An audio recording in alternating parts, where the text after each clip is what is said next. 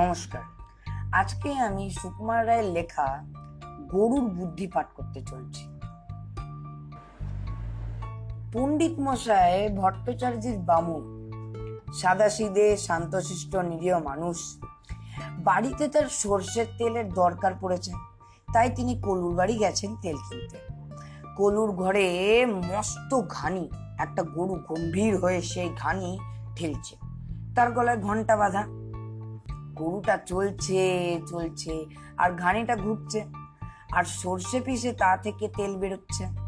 আর গলার ঘন্টাটা টুং টাং টুং টাং করে বাজছে। পণ্ডিত মশাই রোজই আসেন, রোজই দেখেন, কিন্তু আজ তার হঠাৎ ভারী আশ্চর্য বোধ হলো। তিনি চোখ মুখ গোল করে অবাক হয়ে তাকিয়ে রইলেন। তাই তো, এটা তো ভারী চমৎকার ব্যাপার। কলুকে জিজ্ঞাসা করলেন ও হে কলুর পো ও জিনিসটা কি হে? কলু বললেন আগে ওটা ঘানি গাছ, ওতে তেল হয়। পণ্ডিত মাসে ভাবলেন, এটা কীরকম হলো? আম গাছে আম হয়, জাম গাছে জাম হয়, আর ঘানি গাছের বেলায় তেল হয় মানে কি? কলুকে আবার জিজ্ঞেস করলেন, ঘানি ফল হয় না? কলু বললে, সে আবার কি? পণ্ডিত মশাই টিকিতে হাত বুলিয়ে ভাবতে লাগলেন। তার প্রশ্নটা বোধহয় ঠিক হয়নি।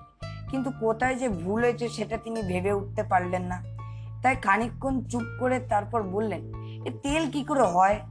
কলু বলল, ও ওইখানে সর্ষে দেয় তার গরুতে ঘানি চাপে আর ঘানির চাপে তেল বেরোয় এইভাবে পণ্ডিত মশাই খুব খুশি হয়ে ঘান নেড়ে টিকি দুলিয়ে বললেন ও ও বুঝেছি বুঝেছি। তৈল নিষ্পেষণ যন্ত্র, তাই তো?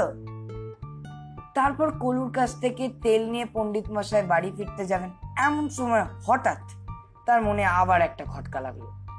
গরুর গলার ঘণ্টা কেন? তিনি বললেন, ও কলুপো, সবই তো বুঝলুম, কিন্তু গরুর গলায় ঘণ্টা দেবার অর্থ কি? ওতে কি তেল ঝাড়বার সুবিধা হয়? কলু বলল, সব সময় তো আর গরুটার উপরে চোখ রাখতে পারি নে তাই ঘন্টাটা বেঁধে রেখেছি। ওটা যতক্ষণ বাজে ততক্ষণ বুঝতে পারি যে গরুটা চলছে, থামলেই ঘন্টাটা আওয়াজ বন্ধ হয়, আমিও টের পেয়ে তারা লাগাই। পণ্ডিত মশাই, এমন অদ্ভুত ব্যাপার আর দেখেননি তিনি বাড়ি যাচ্ছেন আর কেবলই ভাবছেন কলুটার কি আশ্চর্য বুদ্ধি, কি কৌশলটাই খেলেছে গরুটার আর ফাঁকি দেওয়ার জো নেই। একটু থেমেছে কি, ঘণ্টা বন্ধ হয়েছে আর কলুর পর তেড়ে উঠেছে। এইরকম ভাবতে ভাবতে হঠাৎ তার মনে হলো আচ্ছা গরুটা যদি এক জায়গায় দাঁড়িয়ে দাঁড়িয়ে মাথা নেড়ে, তাহলে ও ঘণ্টা বাজবে তখন কলুর পর টের পাবে কি করে? ভট্টাচার্য মশায় ভারী ভাবনা হলো। গরুটা যদি শয়তানি করে ফাঁকি দেয়, তাহলে কলুর তো লোকসান হয়। এই ভেবে তিনি আবার কলুর কাছে ফিরে গেলেন। গিয়ে বললেন হ্যাঁ হে, এই যে ঘণ্টার কথাটা বললে, ওটার মধ্যে একটা মস্ত গলদ থেকে গেছে। গরুটা যদি ফাঁকি দিয়ে ঘণ্টার বাজায়, তাহলে কি করবে? কলু বিরক্ত হয়ে বললে, ফাঁকি দিয়ে আবার ঘণ্টা বাজাবে কেন? পণ্ডিত বললেন, মনে করো যদি এক জায়গায় ঠায় দাঁড়িয়ে মাথা নাড়ে তাহলেও তো ঘণ্টা বাজবে, কিন্তু ঘানি তো চলবে না। তখন কি করবে? কলু তখন তেল মাপছিল। সে তেলের পলাটা নামিয়ে পণ্ডিত মশাইয়ের দিকে ফিরিয়ে গম্ভীর হয়ে বললেন আমি গরু কি ন্যায়শাস্ত্র পরে মন পণ্ডিত হয়েছে? যে তার অত বুদ্ধি হবে সে আপনার টেলি যায়নি শাস্ত্র পড়েনি, আর গরুর মতে অত মতলব খেলে না। পণ্ডিত মশাই ভাবলেন তাও তো বটে।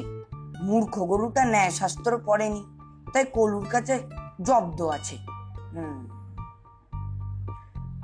ধন্যবাদ।